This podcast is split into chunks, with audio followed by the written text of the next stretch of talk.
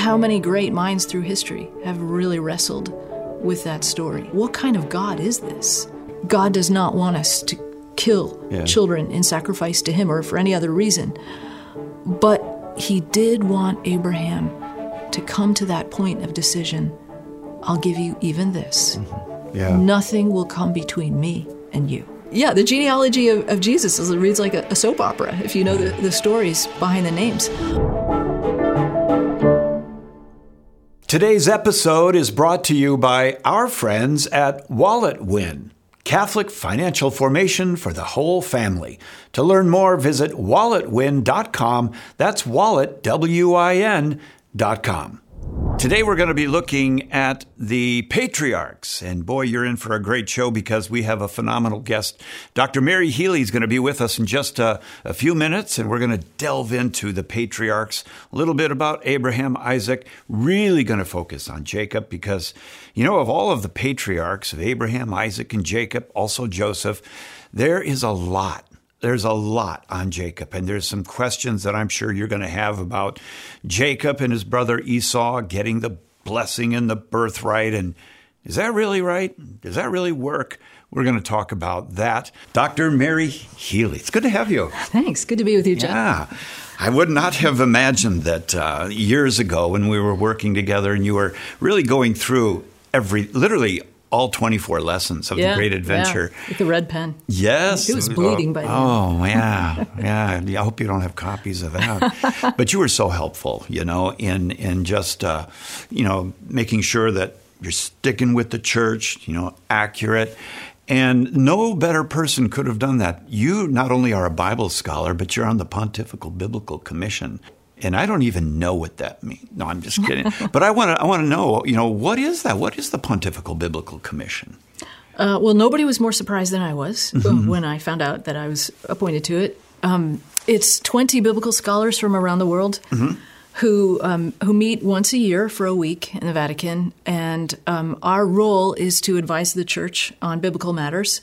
But typically, we take one theme and we study that theme for five years, and mm-hmm. we write a document together at the mm-hmm. well throughout um, that five year session Yep. and we present it to the Pope, and he then decides whether it will be published.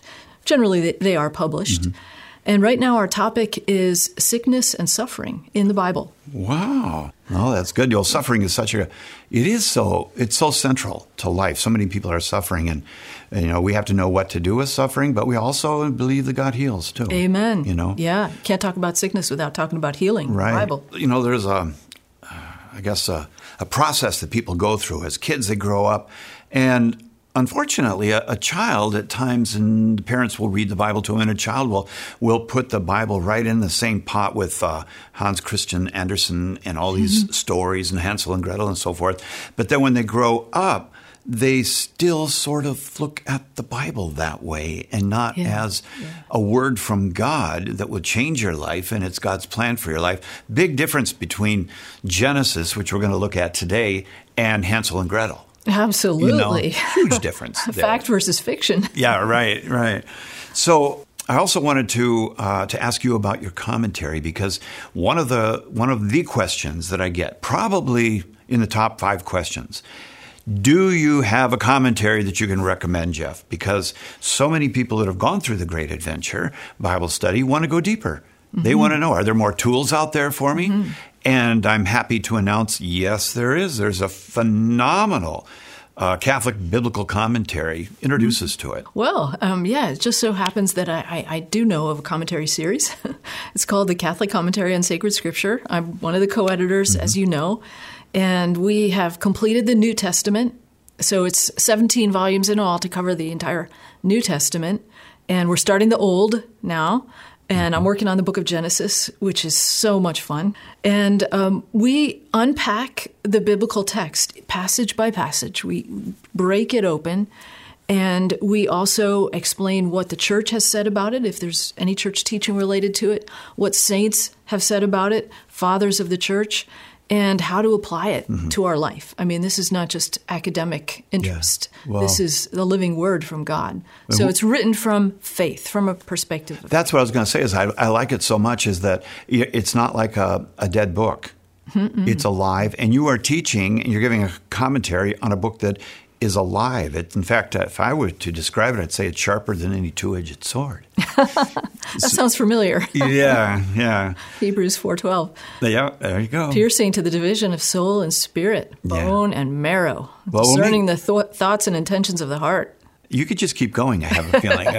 well, we're going to make that, that link available, and we're going to let people know where they can go and get that. And I think that I would encourage everybody that wants to go deeper. You want a, you want a commentary that you can depend on. Not all commentaries are the same. Mm, you right. know, uh, commentary reflects, in some ways, the philosophical or political views of the people that are putting it together, mm-hmm. and and so that's one of the things we need to learn a little bit more about is to be choosy in the right way. Yeah, I was going to say picky, but choosy is a good word. But we need to be we need to be picky about that. You know, we need mm-hmm. to choose mm-hmm. wisely, mm-hmm. and so I oh I, I heartily yeah. endorse that because. Um, you know, for many years on the library bookshelves of most priests were commentary series that unfortunately were rationalistic in their presuppositions mm-hmm. um, or bought into the demythologizing yes. of the Bible, yeah. which means anytime the Bible recounts a miracle or a supernatural event, well, that obviously we know that can't have happened, so we have to explain it away mm-hmm. in some human way.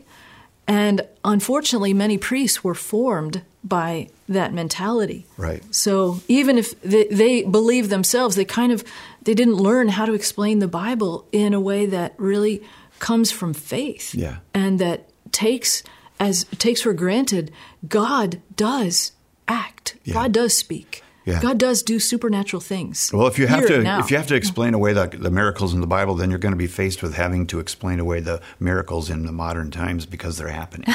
Amen to that. They're happening. They and, sure are. And it's an exciting time. Well, let's turn to Scripture because we're looking we're looking now at the patriarchs, and when we say patriarchs, we're dealing with Genesis chapter 12 to Genesis 50. But that word patriarchs, you know, mm-hmm. just to start off right at the beginning, mm-hmm. uh, sometimes you'll hear people say, well, yeah, well, the Old Testament's a very patriarchal look, a, a male oriented look at life. And they mm-hmm. sort of dismiss it at that point. Mm-hmm. So when we mm-hmm. talk about patriarchs, what are we talking about? Well, we're talking basically about the three founding fathers, so to speak, of the mm-hmm. chosen people. Abraham, Isaac, and Jacob. And it's true that the Bible was was written in a, a patriarchal culture in the sense that women were not fully recognized in their equal dignity with men. Um, men were seen mostly as the ones who were capable of making decisive choices, taking leadership. But nevertheless, God is able to give His living word his inerrant word, even through limited human beings. Mm-hmm. And so, even the Catechism says that there are things in the Old Testament that are imperfect, mm-hmm. that are provisional, preparing for the fullness of revelation yep. in Christ. So, there are cultural limitations to the human authors, but God, the divine author, is able to speak through them mm-hmm. exactly what he wants said in exactly the way he wants it said. In some ways, what people are saying is that I, I, think that in order for the Lord to speak into the lives of these people called Abraham, Isaac, and Jacob, he's going to have to wait until they are sociologically perfect.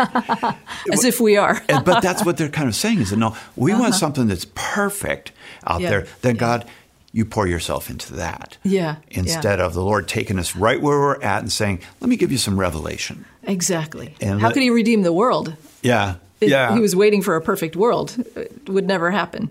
Well, let's start with Abraham because Abraham is not from the land of Canaan, the land of Canaan, 50 miles wide, 150 miles uh, long, and uh, from north to south, oftentimes called the Levant. It's this area, this land bridge.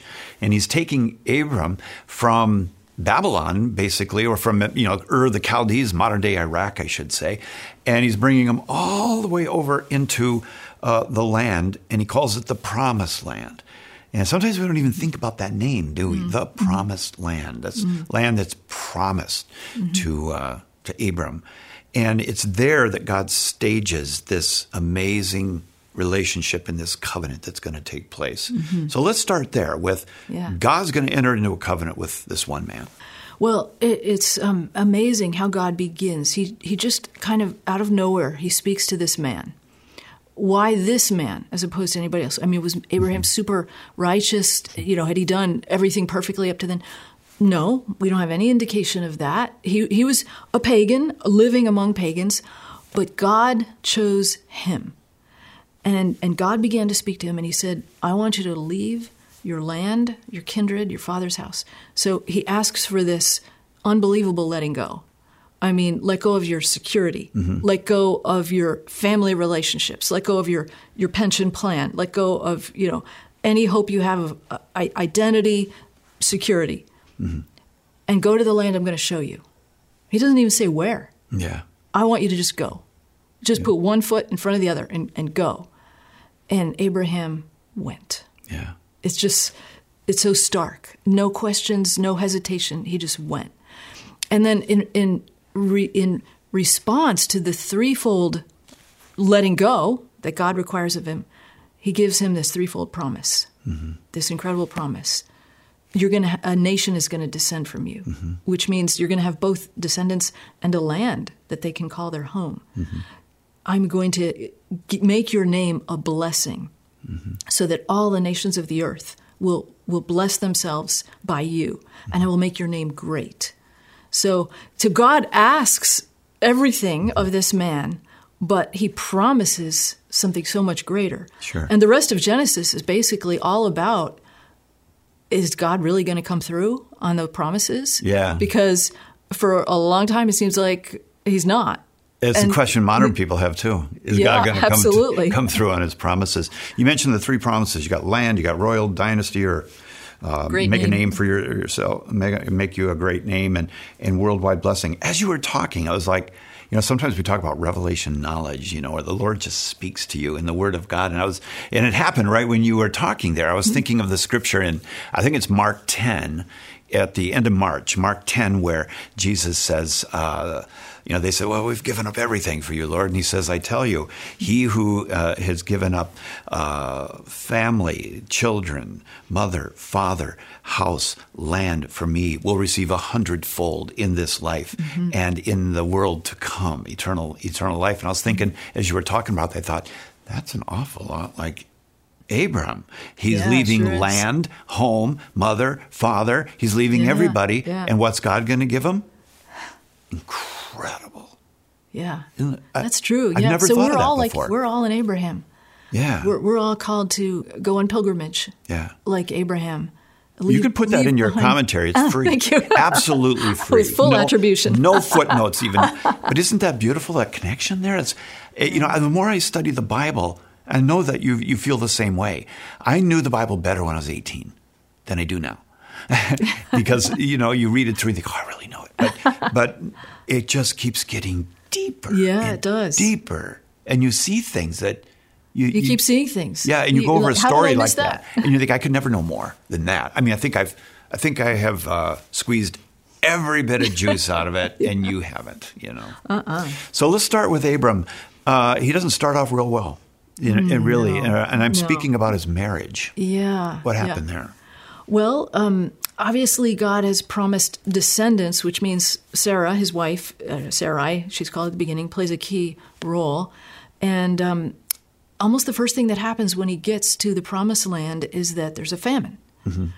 So much so, so severe that he has to leave the land. He goes to Egypt. Mm-hmm. So this is like the first threat to the promise. Wait a minute, God promised me this land, and now I have to leave it because it's not even supporting life. They go to Egypt, and Abram is afraid for his own safety because his wife is beautiful. Yeah. And he he believes that they're going to abduct her and you know the king is going to take her for his harem and if they know that he's her husband Abraham could be killed. Sure. So he passes her off as his sister. And sure enough, the king of Egypt kidnaps her, basically takes her into his harem. Mm-hmm. So one of the things that's really important to recognize is the patriarchs are not like shining examples of like saints from beginning to end. yes, they were men of great faith who believed in God, but they were diamonds in the rough. and they had character flaws and they had failings. And what you, you see there with Abraham is he is more concerned about his own safety than the honor and safety of his wife.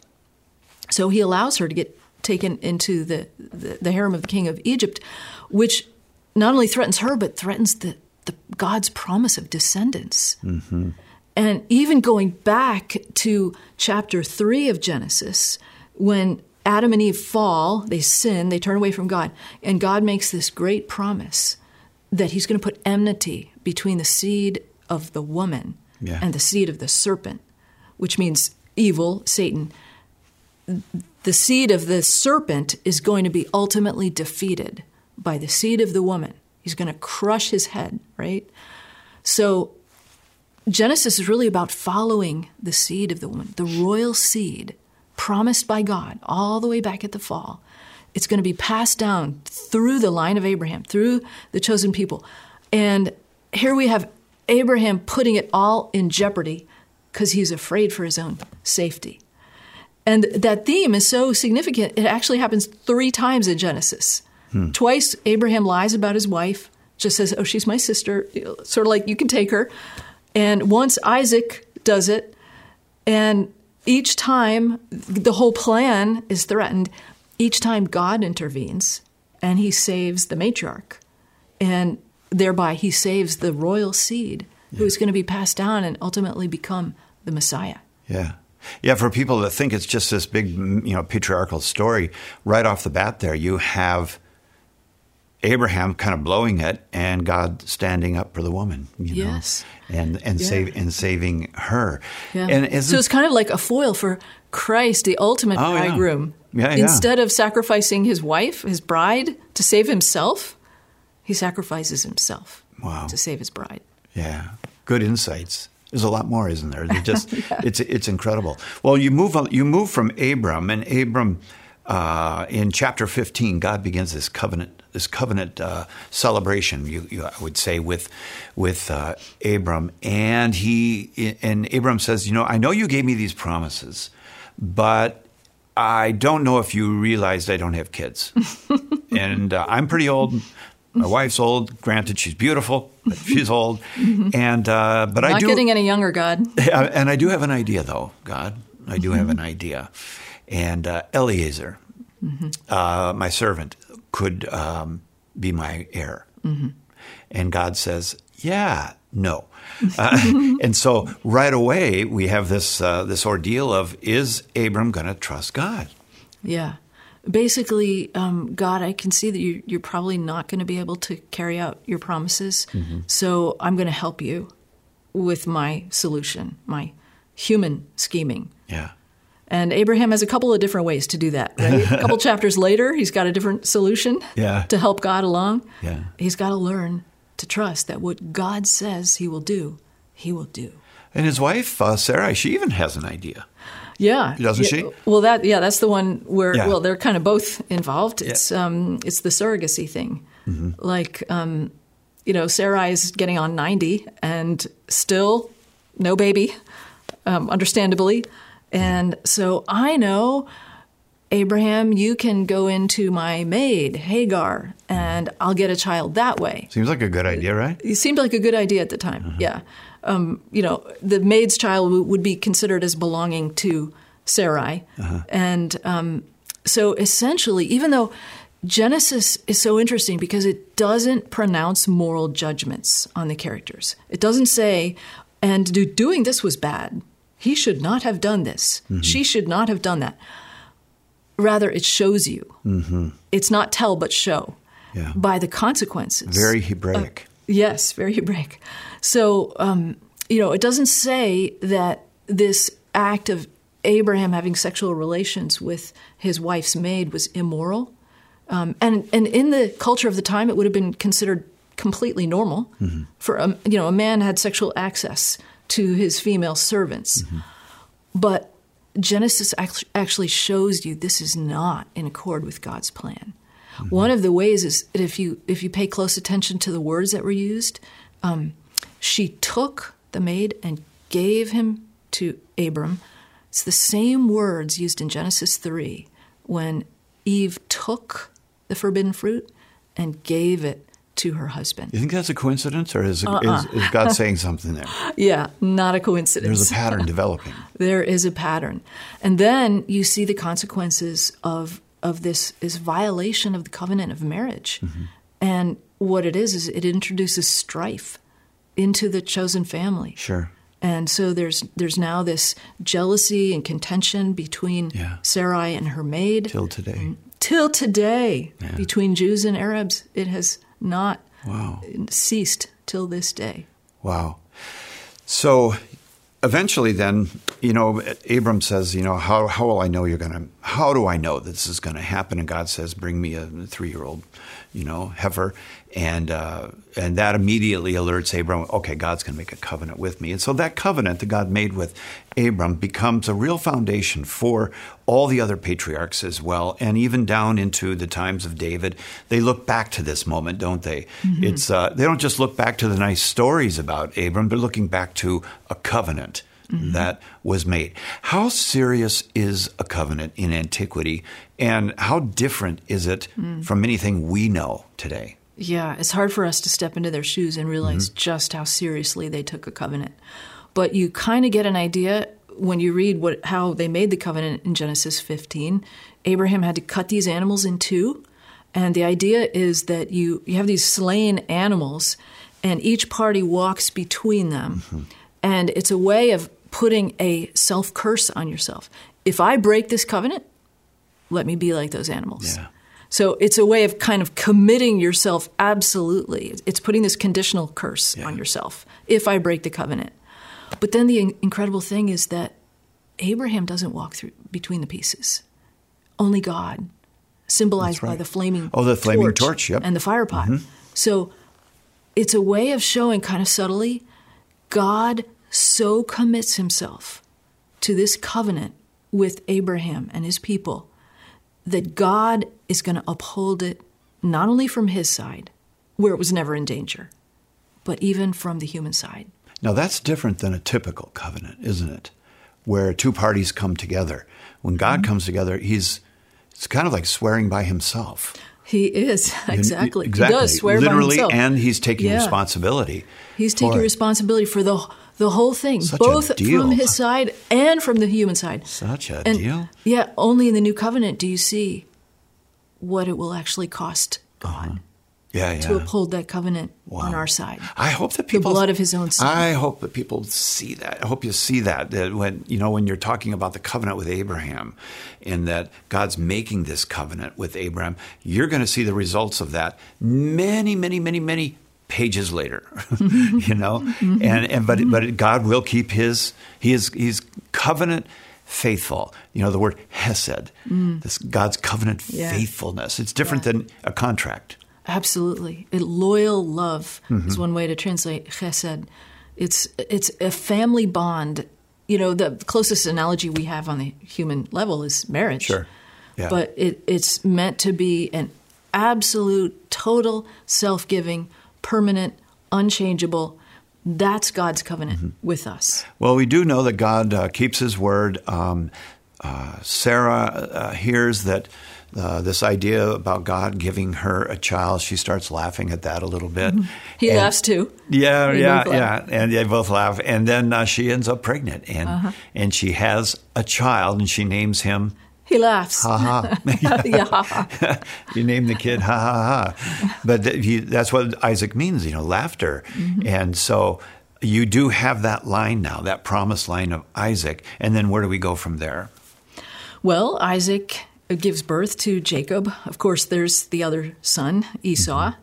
And uh, the contention between the two of them is a big part of the storyline mm-hmm. of Genesis. Jacob then gives birth to his 12 sons who become the fathers of the 12 tribes.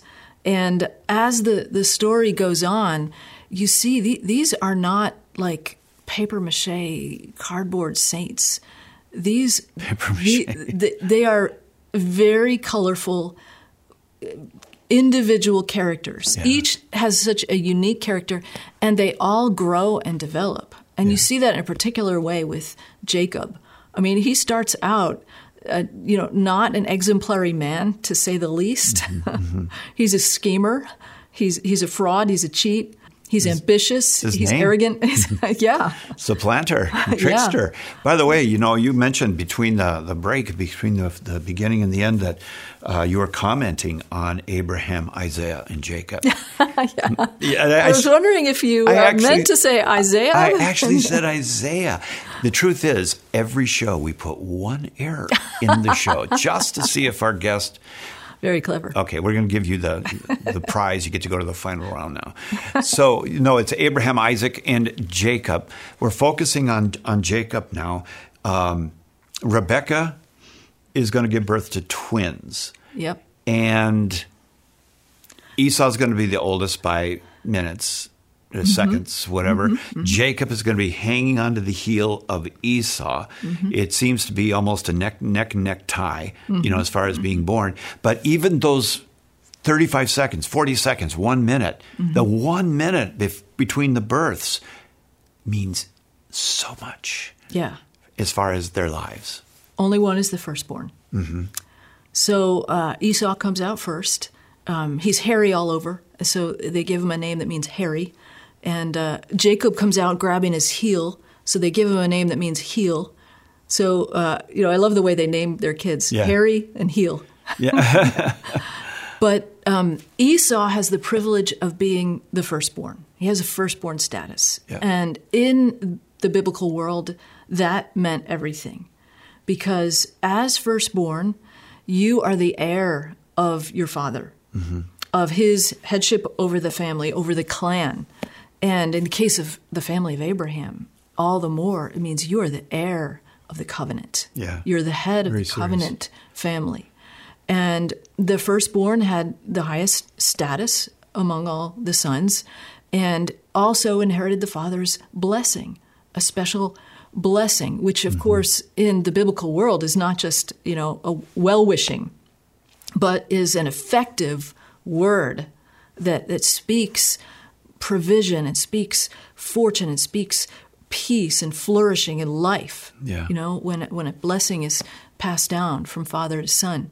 So um, Esau, as the older son, is the one who uh, gets all that. And so, humanly speaking, he he has the higher. He's in the driver's seat now. yeah, yeah. But what you see throughout Genesis is that God's standards are not man's Mm-hmm. standards. And so again and again, God overturns the the preeminence of the world, the, the preeminence of the older son. Yeah. And God chooses the younger, which in that world it meant the one of lesser status, the one less important in human terms. And and God still does that today. He he, he Mm-hmm. Doesn't he doesn't act according to our measurements, our standards. Yeah. Well, even in the teaching of the church, you know, when you you have uh, what's called the preferential option, mm-hmm. you know, and it's like mm-hmm. where the church is telling us, well, we know you want to be with the beautiful, the rich, and the mm-hmm. influential, but the poor have have the preferential option, Yeah, you know, to, to go to the, the poor. Lord's gaze is on them. So we have two things that that happen between Esau and Jacob. Both of them, frankly, bother people when they read it because we're so used to uh-huh. it's got to be done exactly like you know fair and my my definition of fair. The first is the birthright. Now we mm-hmm. so many people will read the Bible and about the birthright, mm-hmm. uh, which Esau has, mm-hmm. but they don't know what a birthright is. Yeah. You know, You know, I was confused about that for so long Mm-hmm. too, until I, I learned Hebrew. It was so much fun to learn Hebrew, and then I, I realized that a birthright, bechorah, means basically the firstborn status. It's the same word. It comes from the word for firstborn, Mm-hmm. and it's actually very similar to the word for blessing, Mm. beracha. Mm-hmm. They they have the same consonants. So it's really kind of two sides of, of one coin. Mm-hmm. So, so Esau, he it's not just a name. It's not like a plaque over his bed. He actually receives more. Yeah, he literally he Mm-hmm. would receive more of the inheritance, the, a double portion of his father's inheritance, Mm-hmm. His firstborn. So, if there's two brothers, then then would would uh, Isaac divide his the inheritance into three, and give two to Esau? Well, I don't think anybody knows for sure how it was done in that early period, Mm-hmm. but at least in later biblical law, that was the understanding. Okay. The, the He gets more, though. Would, We know would that. get double what any other son would get. Yeah, yeah. I tried to remind my parents of that when I was growing up. they weren't very biblical. My sister ended up. so, okay, so we have the birthright, and this is where um, Rebecca gets involved. Uh, she gets involved. Yes. Actually, she gets involved in both cases. Yeah, yeah. So she's a schemer too, and um, you got see, as as they're growing up, you, you kind of see the personalities come out. Jacob is a mama's boy. Yeah. He's a homeboy. He he likes to be at home. Uh-huh. Esau is the man's man.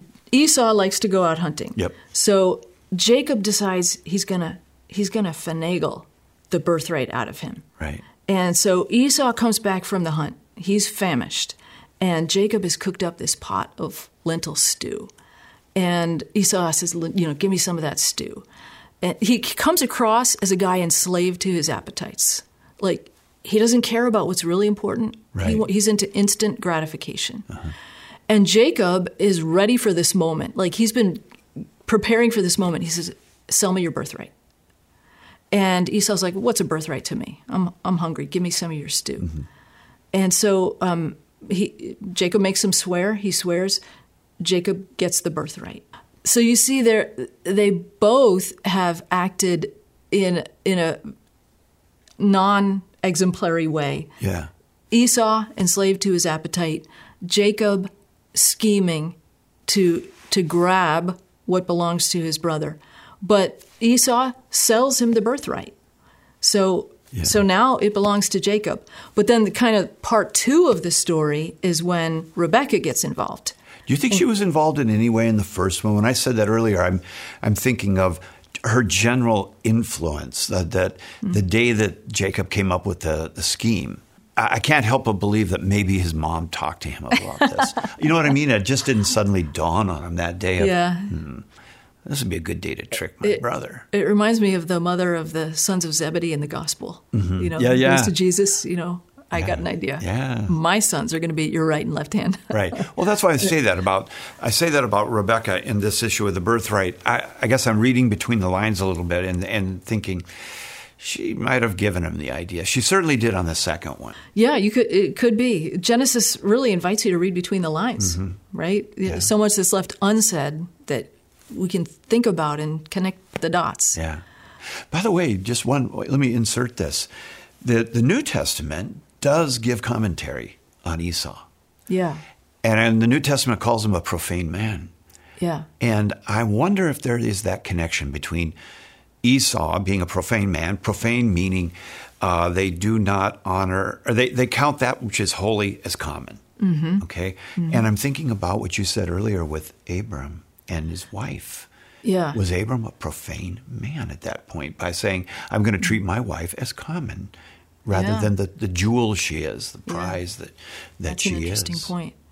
Well, I think the reason it says that about Esau is two reasons.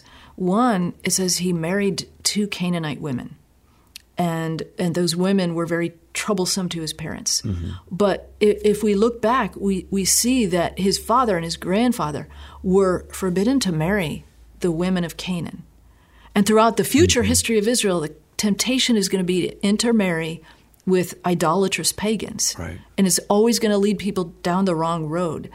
So um, the fact that Esau married these two Canaanite women of the land, the, you know, people who were known for their immorality, it, it suggests that he kind of had lack of restraint sexually. Yeah. And then his willingness to give up his birthright, which is a sacred inheritance in the family of Abraham, a covenant with the living God.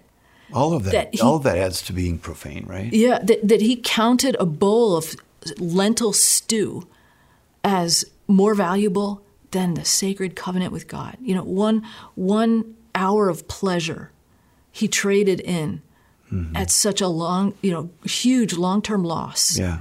In that sense, he was profane. Time out. Don't we do that today sometimes? Oh, I can't imagine. what we sacrifice for Oh, yeah. one hour, one day, month, one month, one one paycheck, whatever it might be. Yeah. It's a good lesson. Yeah, one It- moment it's a really good lesson. Yeah, how easily we trade in our birthright Yeah. as children of God. The inheritance, Paul says in the in Ephesians, this incredible inheritance that we have. Yes. To trade that in, something to be learned. Now I know why it says these things were written for Our instruction. our, ins- our instruction. So the birthright. Now the second one is the blessing. Now they typically would go together, Mm-hmm. right? Okay. And like I said, the two words in Hebrew are so similar. Yeah. They're really kind of two sides of the same thing. So, um, so Jacob finagles uh, Esau out of the birthright, and then he really cheats him out of his blessing. So, not not a great start, right, for a man chosen by God. But it's important to note that um, even when they were still in the womb, God spoke to Rebekah That's right. and said, "The young, the older will serve the younger." yeah. So God actually already chose Jacob from the womb. Yeah. He was already God's choice before Reminds, he reminds done. me of Jeremiah. You know, God knew him even in the womb. yeah. So it's so ironic that he tries to get by hook or by crook, by his own scheming, Mm-hmm. what God had already promised to give him. Yeah. Again, today. yeah. Do we ever do that? So, how, so what does the blessing mean?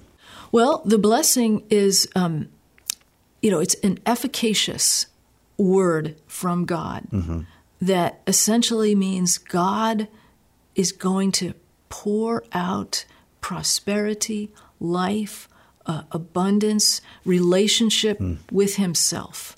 It's so hard to describe because it's pretty much everything that God Yeah. wishes to give us. Everything Like the word good. shalom, it's just not Yeah, peace. that's right.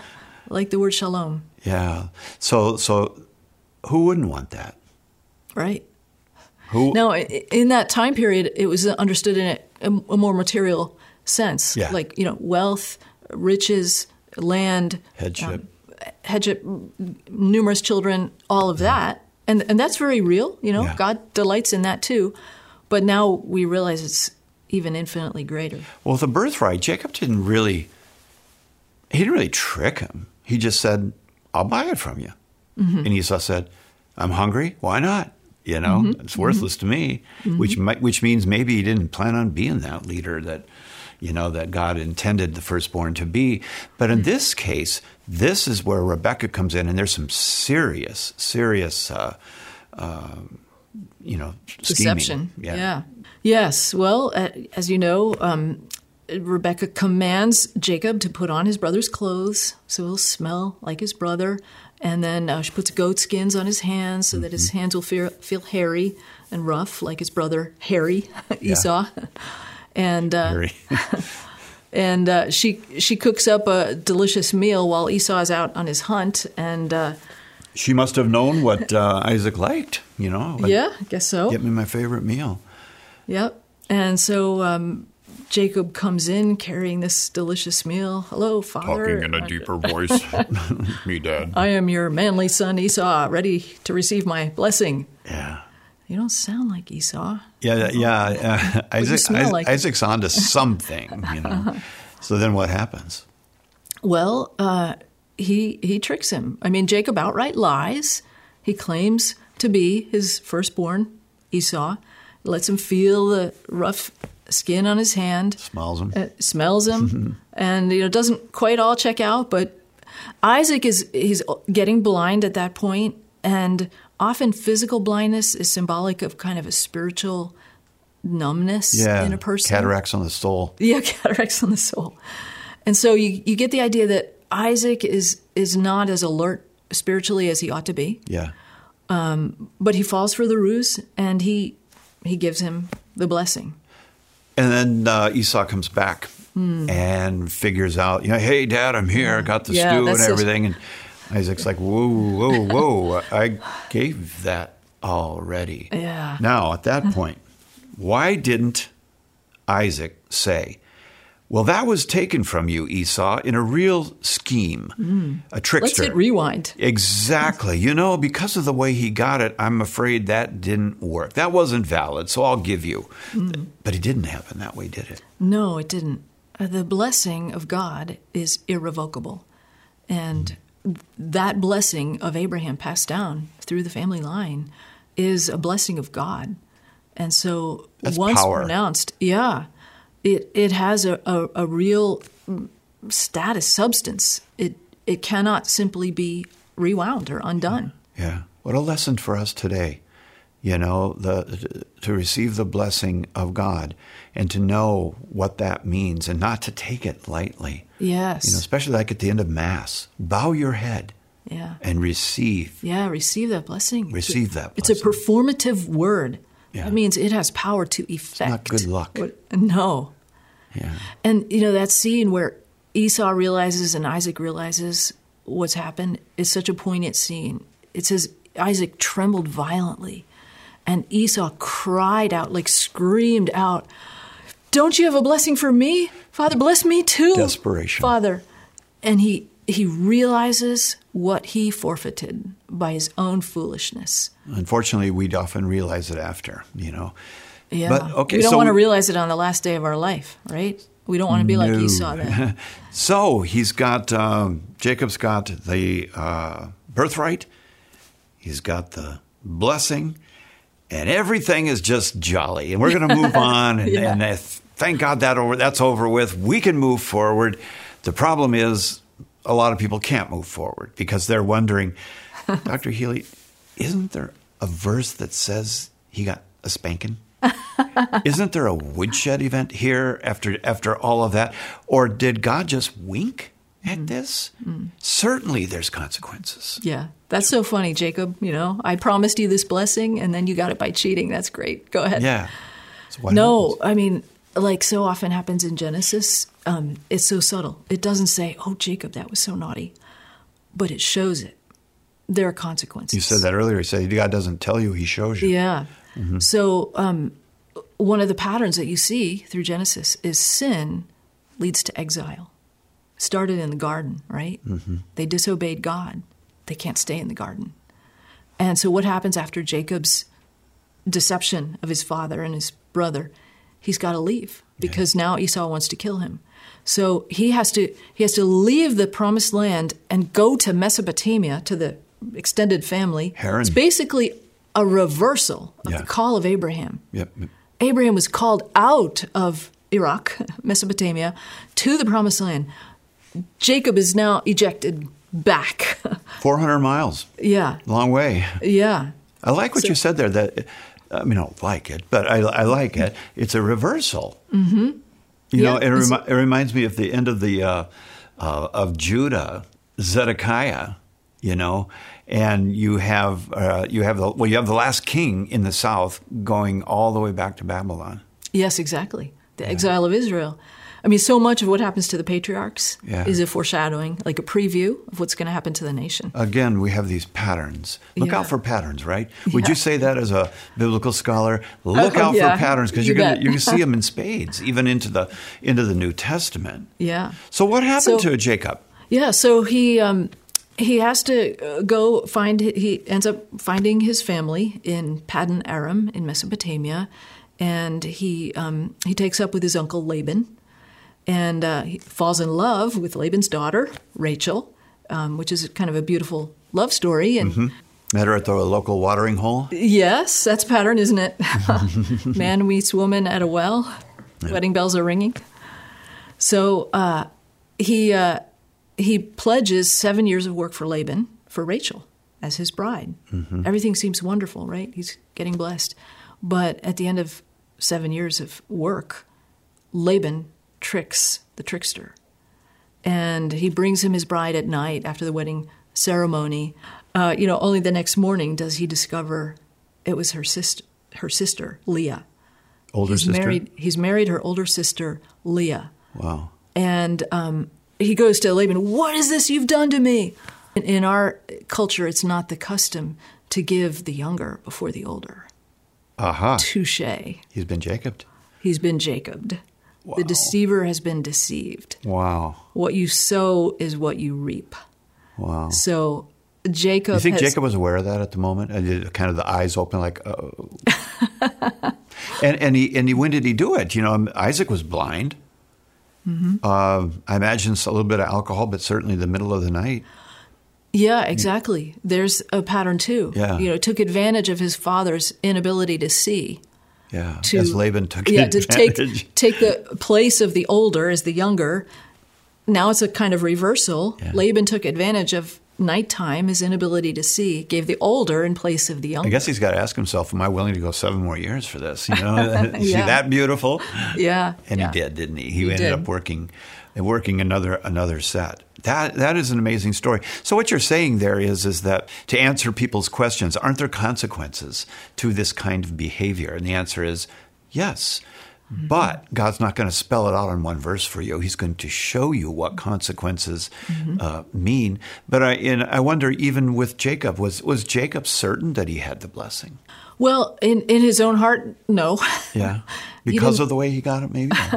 maybe. Yeah. Um, but he didn't trust God to begin with. Mm-hmm. He had to learn over time. And you really see his character being honed over time. And you see how God uses even the negative consequences of Yeah. Jacob's own actions can turn into blessings.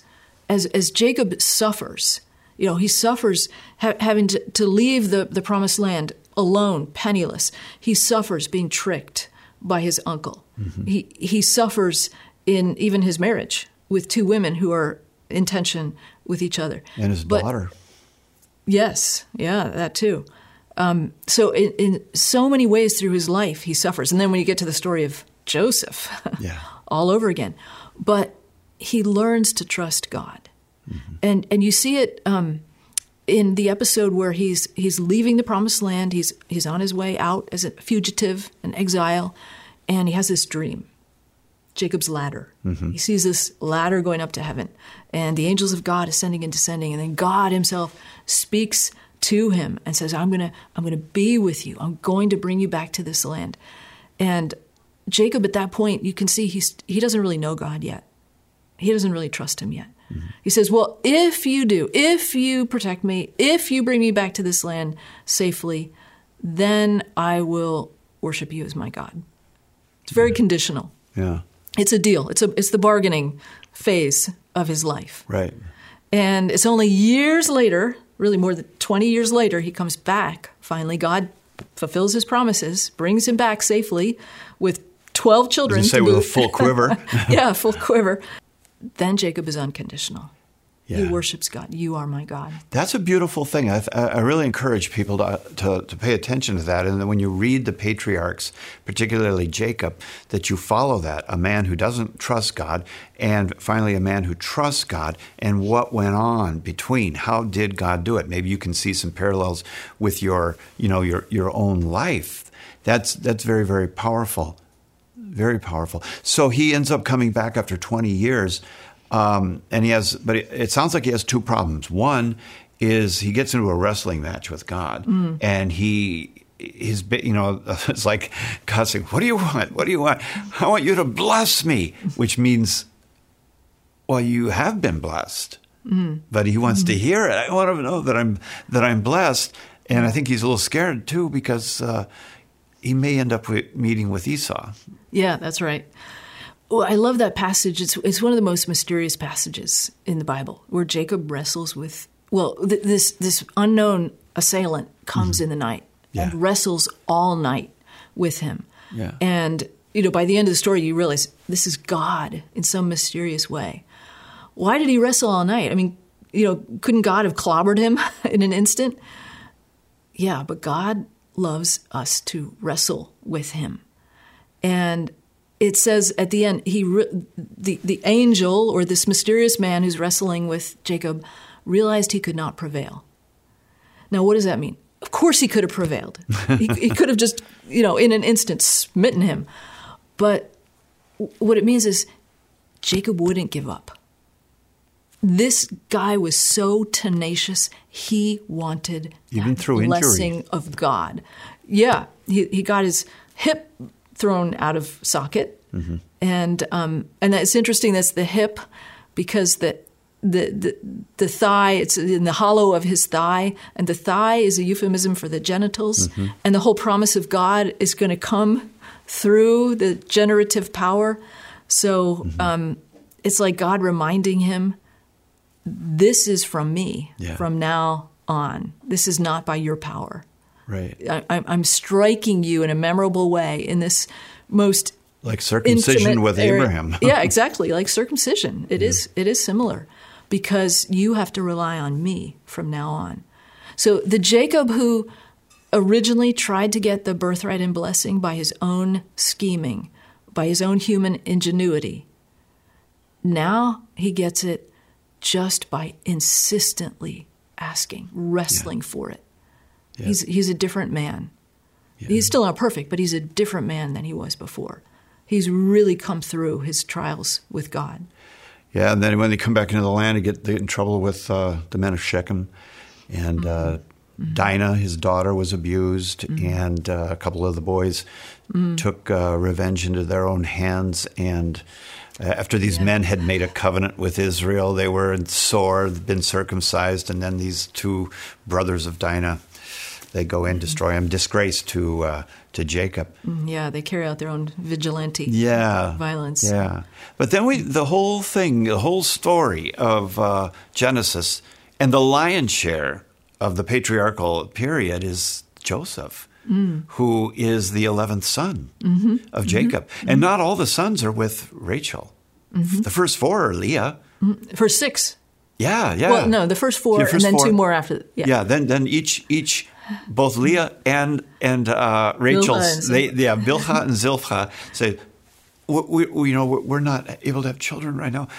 Please go into my maid again. That Yeah, pattern. yeah. And so we have we have twelve boys from four women. Mm-hmm. God writes straight with crooked lines, doesn't he? Yeah, yeah, yeah. If anybody thinks they have a dysfunctional family, just look at the family of mm. Israel, which is the family tree of Jesus himself. Well, let's turn to the story of Joseph here, but let's do something kind of interesting. Let's look at the story of Joseph, not through the eyes of Joseph, not through the eyes of Reuben, not through the eyes of Judah or Tamar. Let's look at it through the eyes of Jacob still mm. and see mm-hmm. what mm-hmm. what was that like and what was going on. So, tell us a story, doctor. Okay, well, from Jacob's point of view, um, he, he's got these 11 sons at this point, um, eventually 12, and his 11th son, Joseph, is his favorite. He sees royal qualities in this young man, and he openly uh, favors him learning the same bad lesson he got from his own parents. You know, uh, Isaac favored Esau, Rebecca favored Jacob. You know, parental favoritism can lead to so much hurt and tension. So uh, he openly favors Joseph, but this young boy is uh, maybe a bit cocky, and he has these dreams, and he, he's very happy to share his dreams. Everybody else is bowing down to me. Yeah. the sun, moon, and stars. Help me Well, figure it out. yeah, yeah. Help me interpret this dream. And um, so Jacob seems curiously unaware that the other sons are fuming with jealousy. And one day he they're they're out uh, herding the, the flocks, and he sends Joseph to look for them. And one of the fascinating things about the whole story of Joseph is how he prefigures Christ. Yeah. And here we see a father sending out his son in search of his brothers. And he goes, Joseph goes and seeks for them until he finds them. But they see him coming from a distance. They hate him with a murderous hatred. They cook up. First, they're going to murder him. Then they end up selling him as a slave. But what are they going to do to explain it to their father? they cook up this idea that they're going to take his robe, dip it in the blood of a goat, come show it to their father. Oh, Dad, we're so sorry. Mm-hmm. Look, did you recognize this robe by any chance? Well, isn't it interesting when you think of the fact that Jacob deceived his father Yeah. by means of clothing and a goat? What goes around comes around. What you sow is what you reap. He's deceived Wow. by his sons by means of clothing and a goat. And he, you know, he sees it. Of course, he recognizes the robe of his son, and he, he cries out in anguish. And in Hebrew, it's, it's, it's so poignant. He says, Tarof, Toraf, Yosef. Joseph surely has been torn to pieces. Mm. Tarof Toraf Yosef is this anguish cry of a father. And, and even that is a little bit of a foreshadowing of the New Testament. You know, the father giving up his only beloved son and you know, And the experiencing veil of the temple. Yeah, the veil of the temple torn. Yeah. So um, the sons don't they don't say it outright. They just leave Joseph to Jacob to draw his own conclusion. He's he's been killed. let him marinate in the pain. Yeah. Um, but there are a few little hints there that maybe he suspects them. Like he, he's not even sure that his sons are safe. But um, in any case, he, he goes for many long years thinking his son is dead uh, until uh, the last part of the story, which is fascinating the famine Yeah. which drives them to go buy grain in Egypt. And there's this high official, the vizier of Pharaoh, the second in command, prime minister of Egypt, who is dispensing the grain, and they bow to the ground before him. Uh huh. Came true. Yeah, and uh, Joseph basically plays a series of tricks on them, but it's it's really testing them. It's testing them. Are you the same murderous, jealous brothers who sold me into slavery? Or yeah, he seems to be interested in how how is the youngest being treated? Yes, And- right. How is dad? Exactly. So he, he basically frames Benjamin, his younger brother, in a crime, and and he, he wants to test their reaction.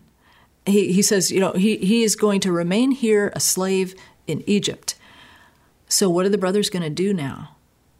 Is it going to be a replay where they will go home enriched, leaving one brother Simeon. a slave Yeah. in, in Egypt. And as the story turns out, they have changed. And you see it in Judah, particularly. Yeah, I find it so interesting that you know you're backing up just a little bit. When they when they came up with the idea of let's kill him, let's kill him, it was the firstborn who stopped it, Reuben. Mm-hmm. He's the mm-hmm. one who said mm-hmm. no, no, no, mm-hmm. no, no. Let's dig a pit and pray about it. Put them in there, you know. And then I they don't remember the pray about it. then they see the Ishmaelites coming by, and it is Judah who comes up with the idea to sell him. You know, sell him into slavery, sell him into slavery.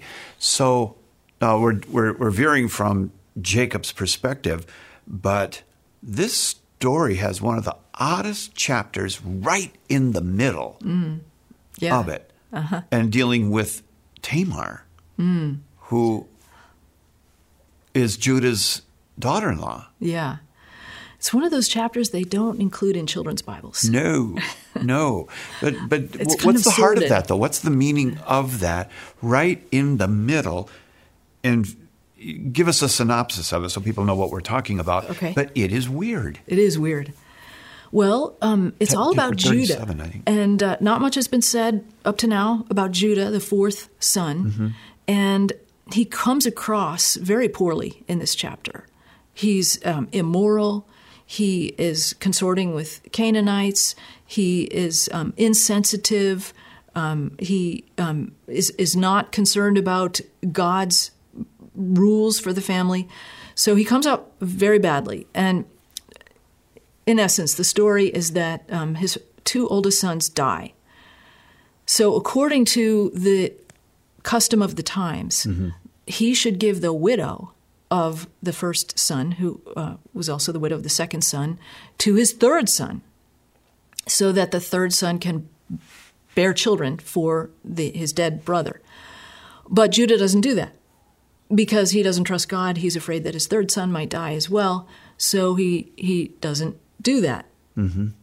So Tamar, who uh, is is this um, widow who should have been given to Judah's third son in marriage, but she's now left widowed, destitute on her own, having no ability And that to. is bad.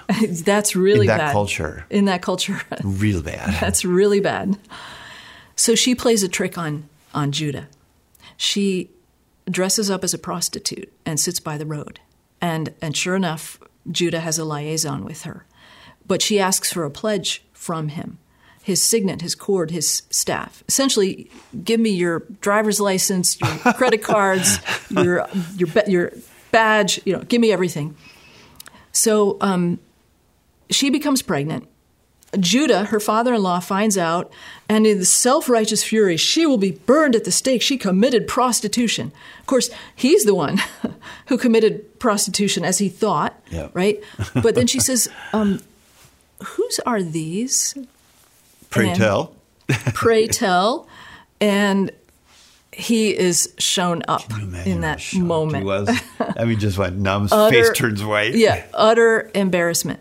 But the interesting thing about this story is well, for one thing, she deceived him by means of clothing and a goat, because part of the pledge he paid her was a goat and Yep. her clothing. So it's this same family pattern deceived by clothing and a goat. It happened with David too and his sons. This family Yeah. pattern. A Yeah. that fathers don't take care of seems to live on. Yeah.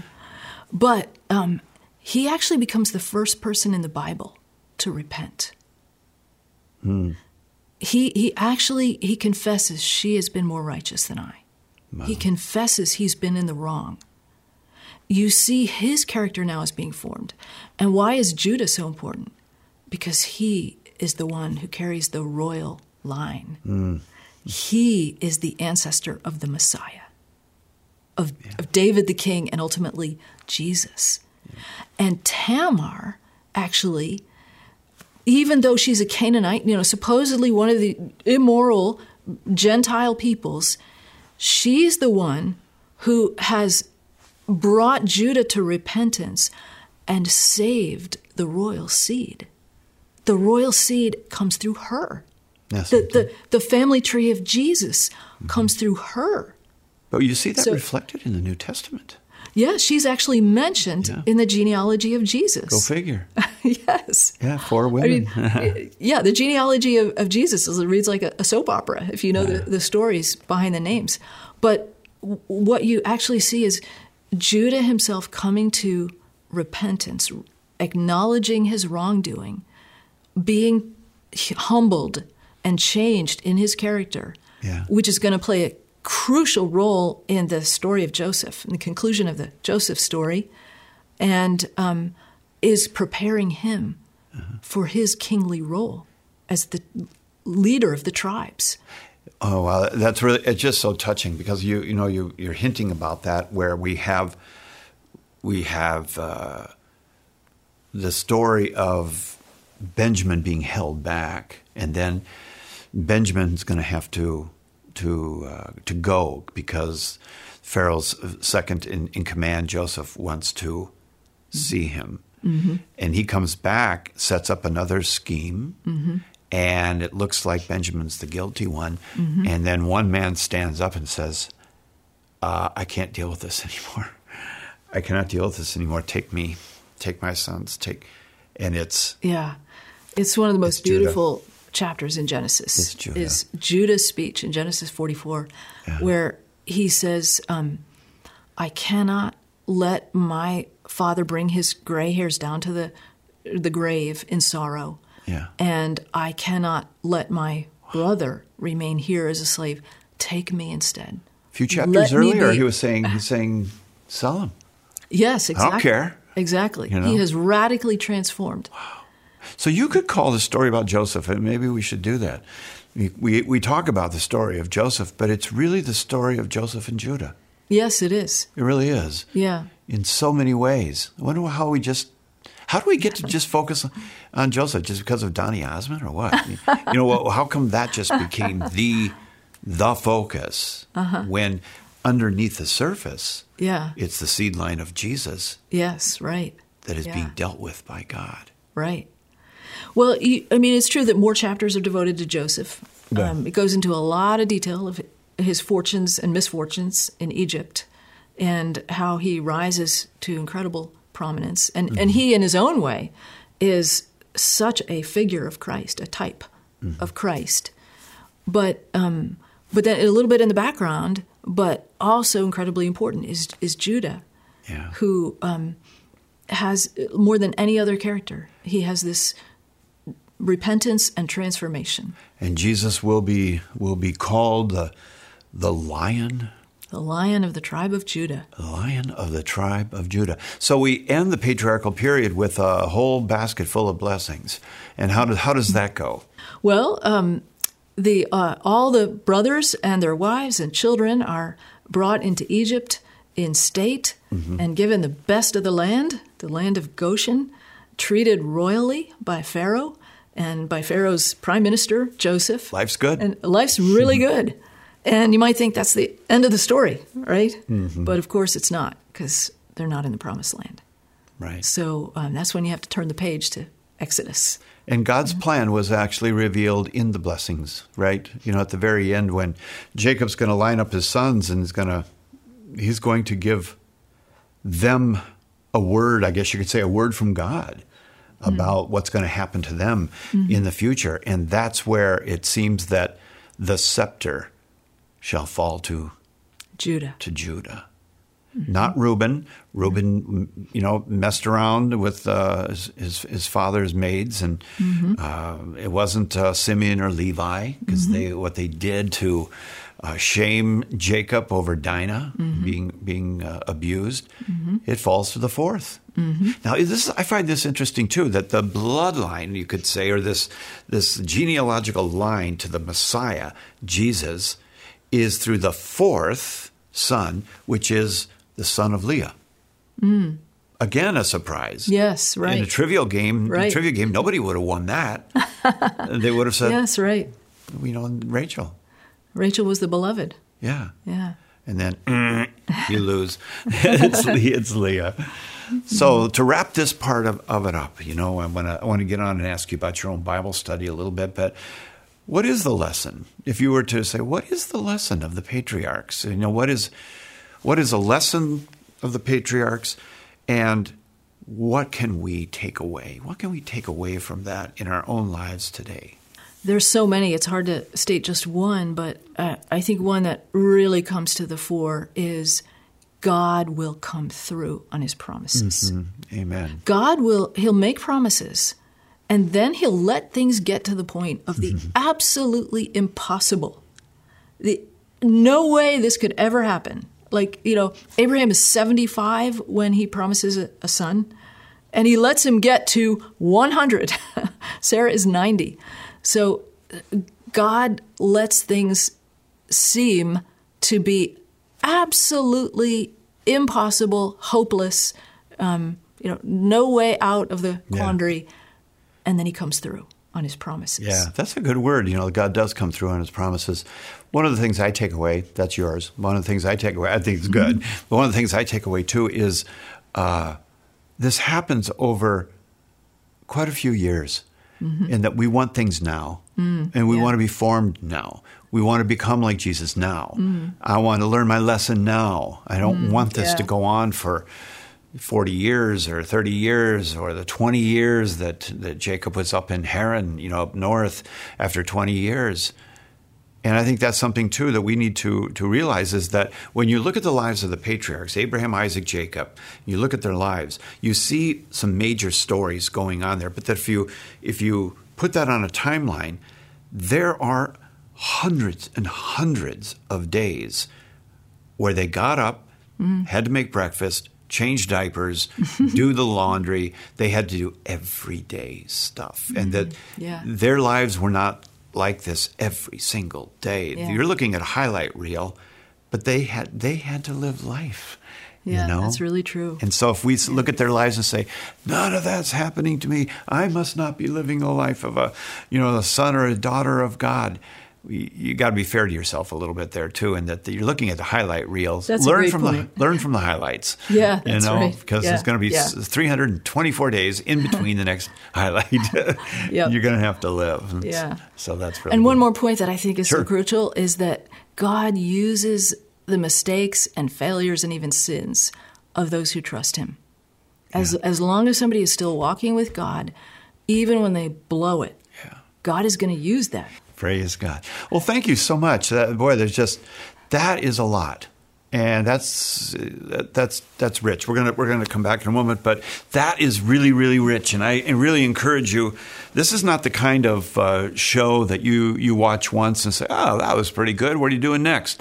But to listen over and over and get your Bible out, listen prayerfully, and uh, and ask the question, what is God doing in my life today? Can I learn anything? Am I in the place of any of these characters right now? Am I doing what they were doing, both good and bad?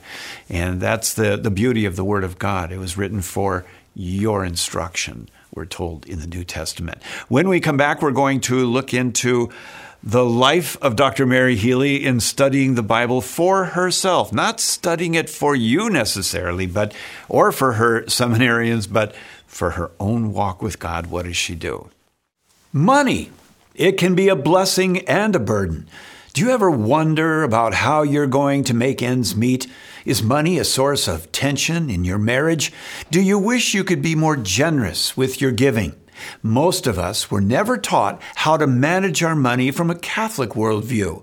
This is why I am so excited to tell you about the Catholic Money Academy. Since 2017, they've helped thousands of Catholics eliminate debt, build their savings, morally invest, and increase in their generosity through their step by step program rooted in Catholic principles.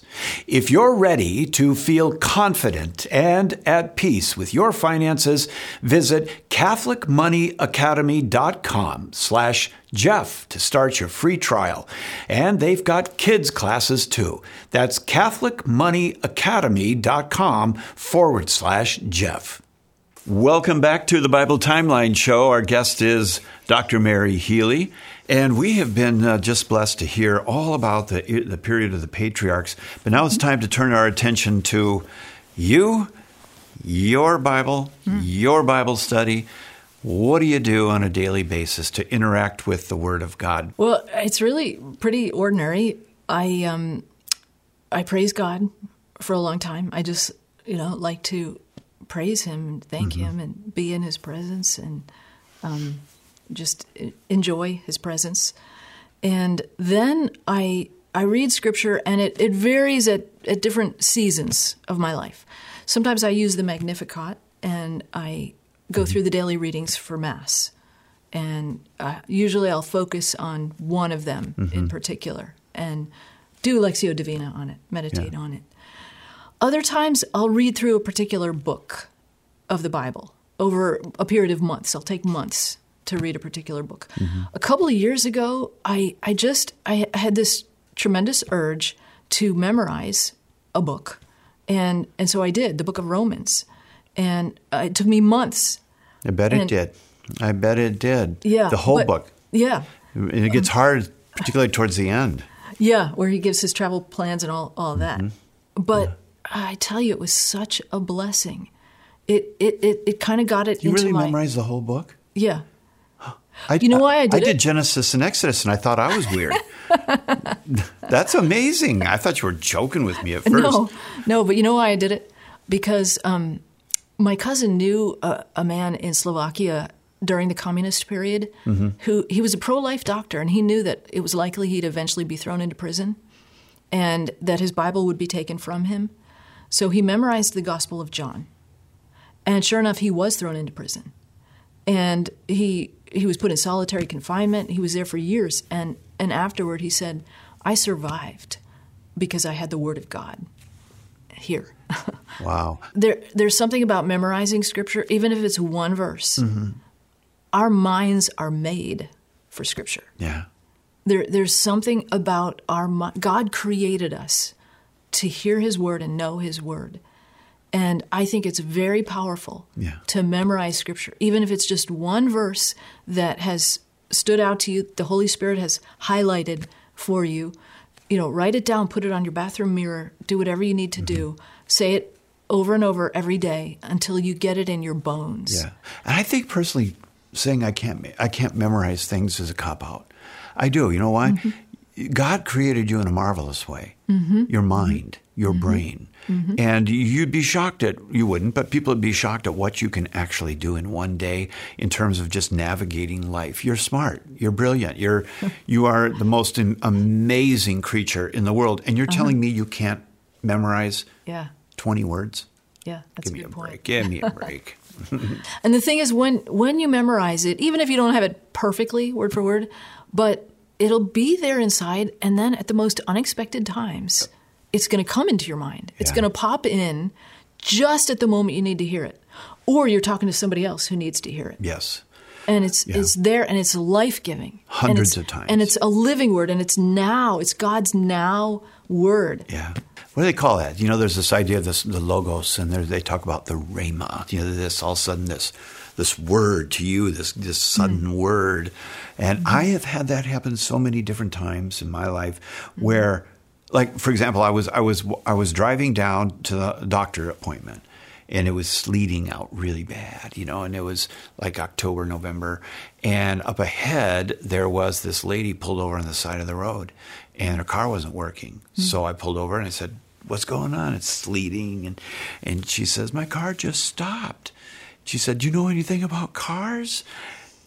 Look at my no, I don't know anything about cars. I said, and then all of a sudden, scripture came to my mind silver and gold i do not have but what i do have i give to you in the name of jesus christ of nazareth. Stand up and walk. And i thought what do i do with that? So i said to her you know what? I don't have anything i don't know anything about cars but i'm a christian. I said i'd be more than happy to pray for your car.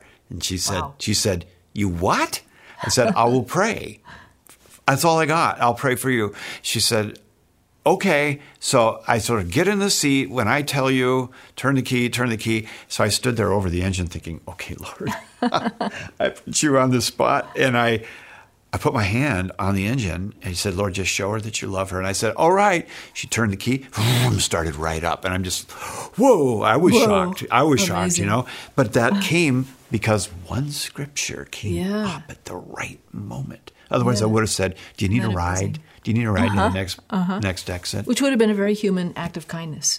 But Yes. what you gave her was supernatural. Yes, That's awesome. Yeah, I gave her. I gave her what I had. Yeah. well, that's good. So you okay? So you you do a lot of different things. You have a strategy where it isn't the same thing every day for ten years, mm-hmm. right? right. Mix it up. Yeah. And in, in the past, I don't do this as often now, but in the past, I also did like a thematic kind of study. Mm-hmm. Like, um, like I want to know about the holiness of God, holiness. Mm-hmm. So, you know, I would get out a Bible dictionary and I would look up what does it say about holiness? Where are the key passages Sure. about holiness? Read those passages. What are the cross references? Go to the cross references. Mm-hmm. Read those passages, and and really try to, you know, get get a handle on that theme. Mm-hmm. And and often it would bring such deep insight. You know, it would begin to connect the dots with all kinds of other themes throughout Scripture. Yeah. So do you have other Bibles? Do you have a lot of Bibles?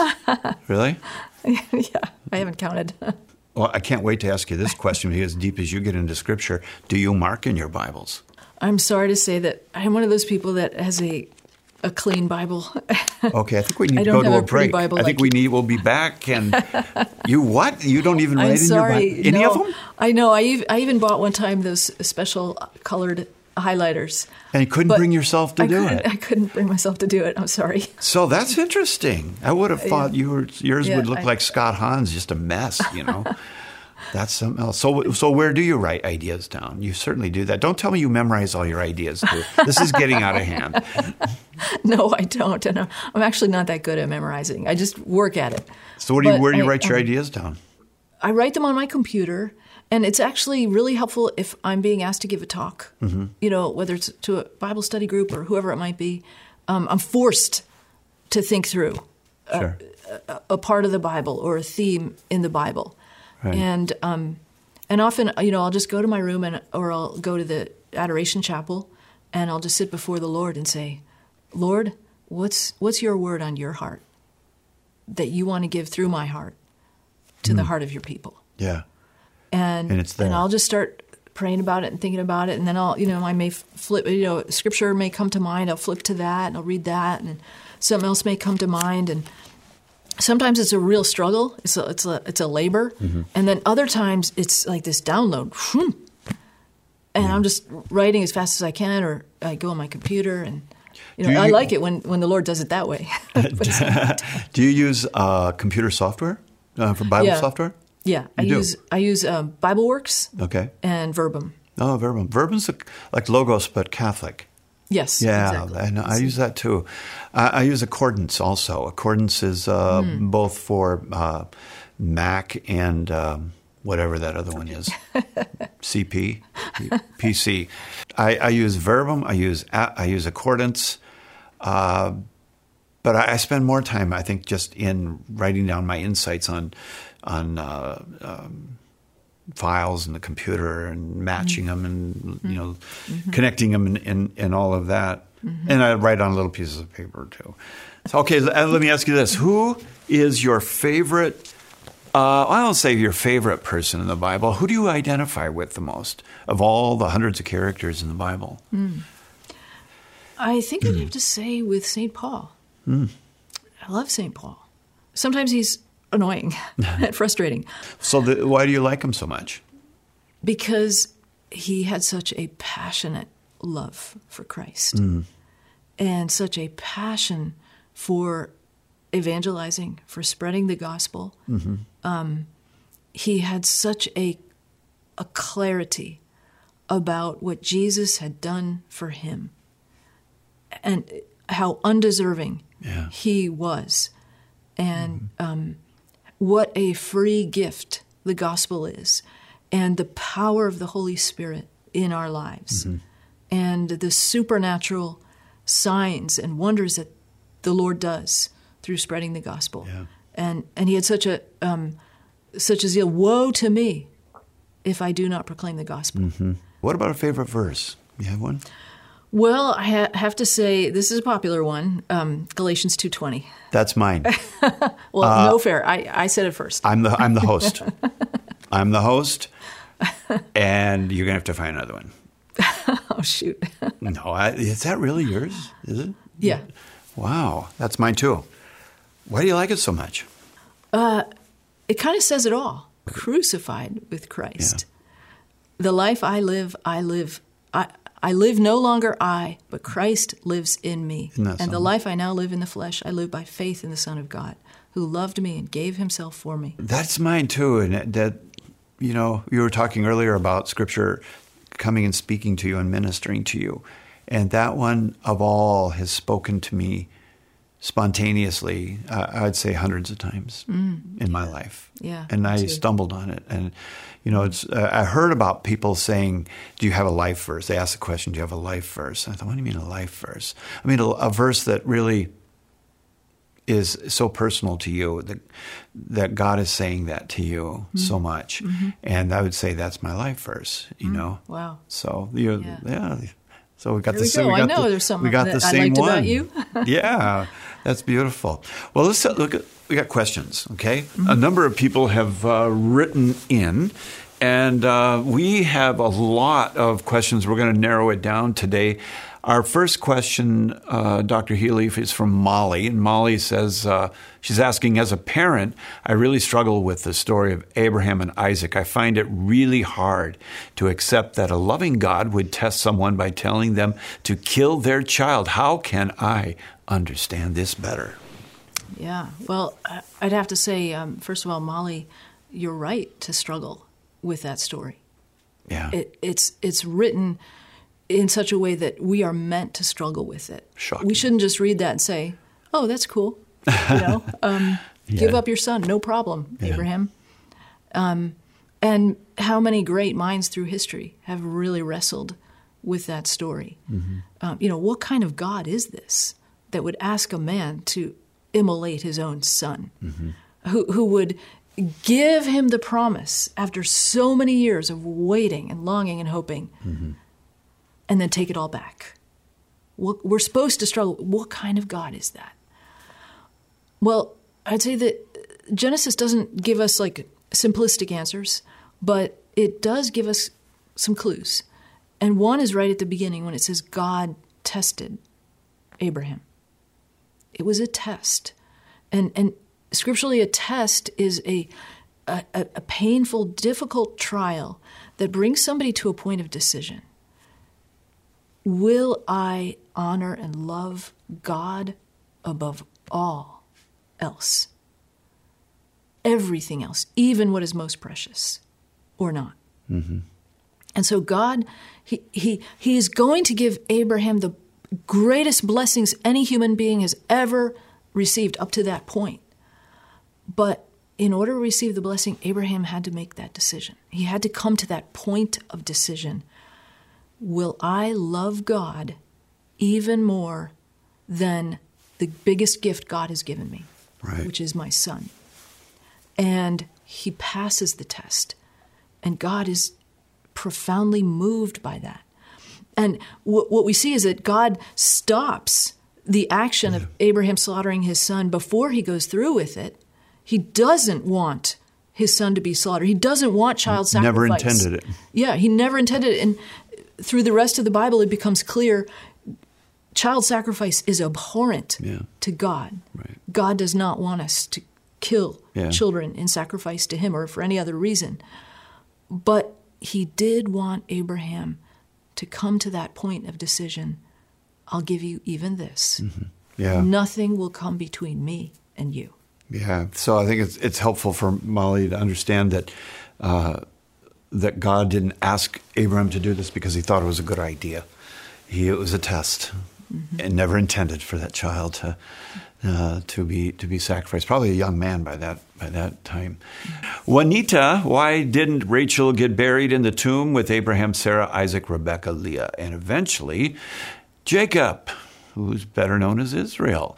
That is a really good question. Thank you, Juanita. I appreciate that. Yeah, well, all the patriarchs were buried in the famous cave at Machpelah, which was Abraham's first purchase in the Promised Land mm-hmm. that he bought from the Hittites. First piece of real estate in Hebron. In the Promised Land is a gravesite. Mm-hmm. Um, and they're all buried there except Rachel, who died in childbirth en route as they were journeying toward Bethel, and she died near Bethlehem. So she was buried there mm-hmm. on, on the road. Um, yeah. So uh, she she died in an untimely way. But I think it's it's also interesting that um, only the first wife wife the first wife of each patriarch is buried with him there in the family tomb. Maybe it's a subtle hint that marrying two women is contrary to God's plan. Mm. Polygamy mm-hmm. is contrary to God's plan for marriage. The original covenant that he established between Adam and Eve. You know, a man leaves his father and mother and clings to his wife. Marriage is meant to be monogamous, faithful, a, a complete self giving, and that's not compatible with polygamy. Yeah. So it's not that they were immoral according to the, the moral understanding of the time. You know, God allowed for that human weakness. But I think it is interesting that only the first wife of each patriarch is buried w- with him in the family mm. tomb. Steve asked the question Do you think God would have worked through Jacob no matter what, or was it essential that Jacob take the birthright from Esau and steal his blessing? So I think he's asking Do you really need to go through all of that? Couldn't God just said, Okay, I'm going to work through you? yeah, it's kind of like saying, um, Does God need our crooked lines? yeah. Um, no, God doesn't need our crooked lines. Um, we can't limit God's wisdom and, and power. He, he will bring about his purposes in whatever way he needs to, working with our free will mm-hmm. and all of the concrete circumstances of our lives. But no, he didn't need Jacob's deception and trickery and scheming, d- dishonesty um, toward his father and toward his brother in order to carry out his plan. If Jacob had trusted God and been faithful, God would have had another way of bringing it about. Yeah. But we, we see God's infinite provision that He is able to work even with our crooked lines. Thank God. Yes. and for, for us today. And I think a lot of people struggle with that. You know, they, they think, well, I've screwed up. I messed up my life. I made a, you know, a big mess out of my, my family or whatever. Can God use me at all anymore? Is there a place for me? And as long as you got breath, I think there's always right. a place. There's That's always the mercy of God and forgiveness. Yep.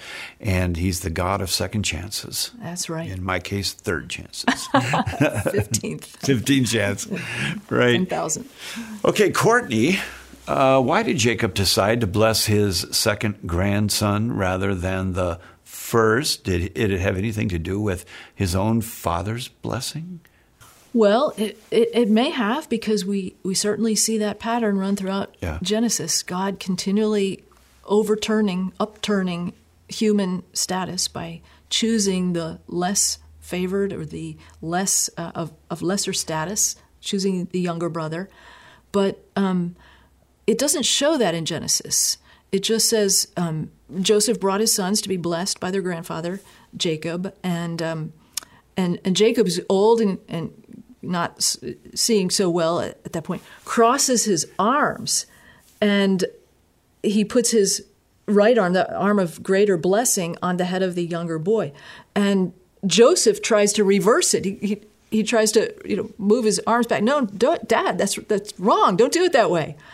Which is ironic because Joseph is a younger son himself, right? Yeah. He's he's the guy who dreamed of older sons bowing down to him.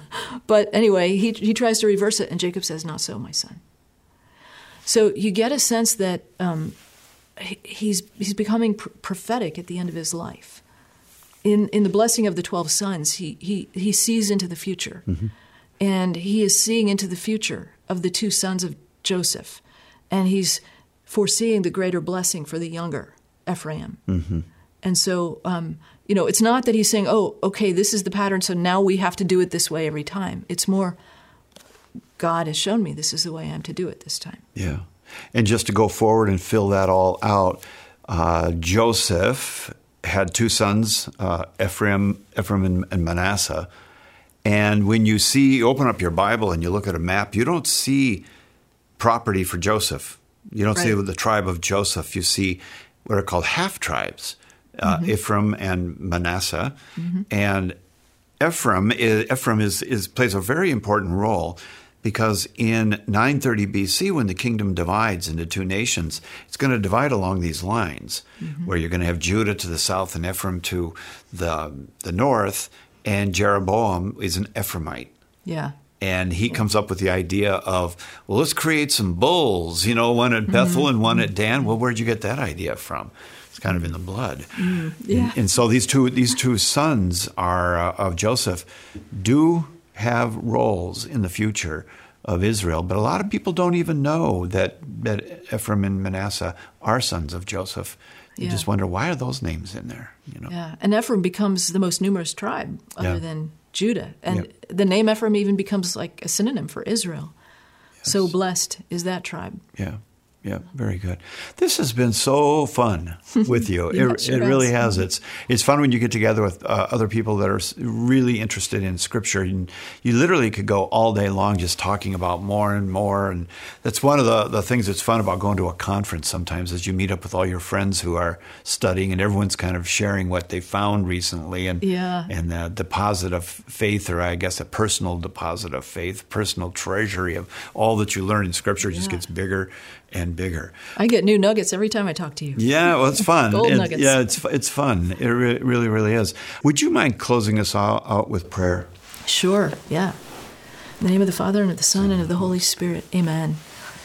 Heavenly Father, thank you for the gift of your holy word, in which you still speak to us as a loving Father today.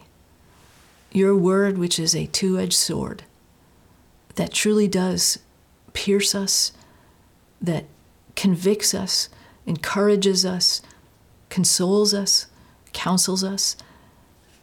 Father, I pray for everybody watching and listening to this that you would enkindle in them a holy hunger to study your word and to dive into it, to know it and to live it, to, to be attentive to it, to believe it, and to obey it.